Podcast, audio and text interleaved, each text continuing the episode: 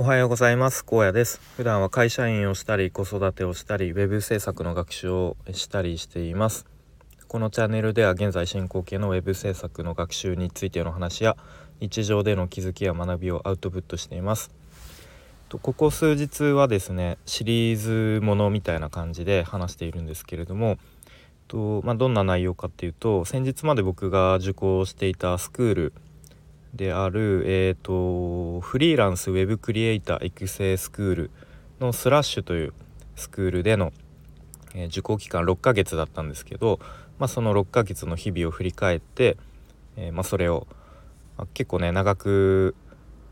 結構あの濃密な日々だったので、まあ、それを何回かに分けて話しています。で、まあ、昨日までをすごくさらっと振り返るととまあ、カリキュラムの一環としてポートフォリオサイトを制作していました。で、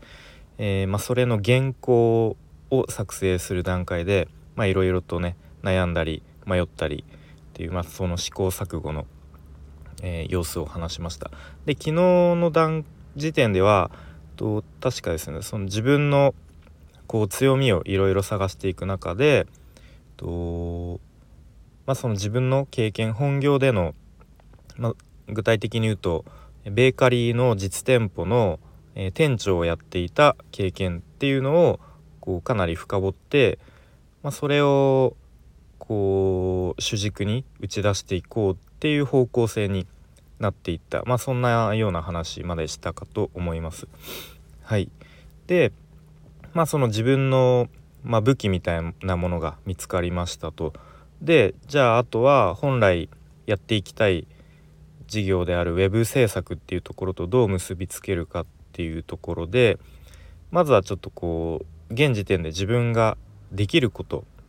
とあとはやるべきことっていうのをこうちょっと整理してみました。うん、で、まあ、できることで言うと、まあ、先ほども言ったように実店舗運営の、まあ、サポートとかアドバイザーとかっていう、まあ、いわゆるこうコンサル的な事業ですね。で、まあ、次にやるべきことっていうのは、まあ、その個人のお客さんと、えー、つながって、まあ、そのお客さんと信頼関係を、まあ、少しずつ構築すること。で、まあ、もう一つは web 制作の、地道な実績作りっていうところかなと、えー、考えましたね。でさっき言ったできることで言うとそのコンサル的な事業っていうふうに言ったんですけれども、まあ、ちょっとねコンサルっていうとすごくなんかまあ僕の勝手なイメージかもしれないですけどこうちょっとなんだろうな、うん、こっぱずかしいというかなんかコンサルなんてなんかそんな大げさなことできんのかなみたいな、まあ、そんな気もしたんですけど、まあ、とりあえずあのまあ、コンサルっていうくくりにしますね。はい、で、まあ、そのコンサル的な事業をメインでやっていくっていうところを考えた時に、まあ、もちろんねコンサル系の事業をやっている、えー、人も人たちも、まあ、いるので競合はあの競合とかライバルっていうのは多いと。まあ、なので、まあ、そことのちょっと差別化っていうところを考えた時に、まあ、個人の、えー、方や、まあ、あとは小規模の店舗っていうところに特化するのがいいのかなっていうふうに考えましたね。はい、でこの頃ですね僕はある知人にですね直接ちょっと連絡を取ってみたんですね。でまあ誰に連絡取ったかっていうと、まあ、以前僕があの店長として現場で働い働いていた時にとアルバイトのスタッフとしてその方は一緒に働いていました。で今はですねもう自分で、まあ、いわゆる開業してカフェをやっている方なんですね。年齢もうんと僕と一緒か1個上かぐらいの男性の方で。でなんかねあまさにこう自分のポートフォリオサイトをこう訴求するペルソナになんかぴったりだなと思ったんですね。はい、で、まあ、結構もう2年ぶりぐらいかな。もっとかな。3年ぶりぐらいに結構急に連絡をしてしまったんですけれども、まあ、すごくね快く、あのー、なんか開業する時のお話だとか、まあ、今現在のね店舗運営の話だとか、まあ、特にコロナ禍になってからまあもちろんいろいろ大変だったと思うので、まあ、そういう話とかもいろいろ聞かせてくれることになりましたね。うん、でまあえっといろいろお話聞けたんですけれども、まあ、その聞く中でねと、まあ、すごく興味深い話があってその開業する前にやっぱりこうコンサル的なコンサルに相談しようと思ったことがあったそうですね。うん、でもねやっぱなんとなくこうコンサルっていうとこうなんだろうな結構ガツガツ来られそうというかなんかすごくハードルが高いようなイメージがあって結局相談しなかったっていう話があったんですね。であそうなんだなるほどなと、うん、確かにコンサルってなんかまあ僕の勝手なイメージかもしれないですけどなんだろう MBA とかなんか中小企業診断士とかなんたらしとかなんかすごくなんか賢そうな人があのー、出てきそうなイメージを守っていて、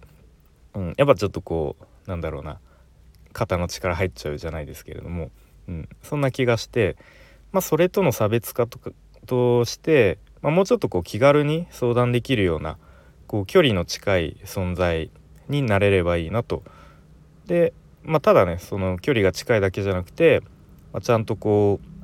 うあのー、現場の実店舗の店長としてのあの経験もあるので、まあ、そういう経験に基づいたなんだろう机上の空論ではないそういうなんか実体験に基づいたアドバイスとかサポートが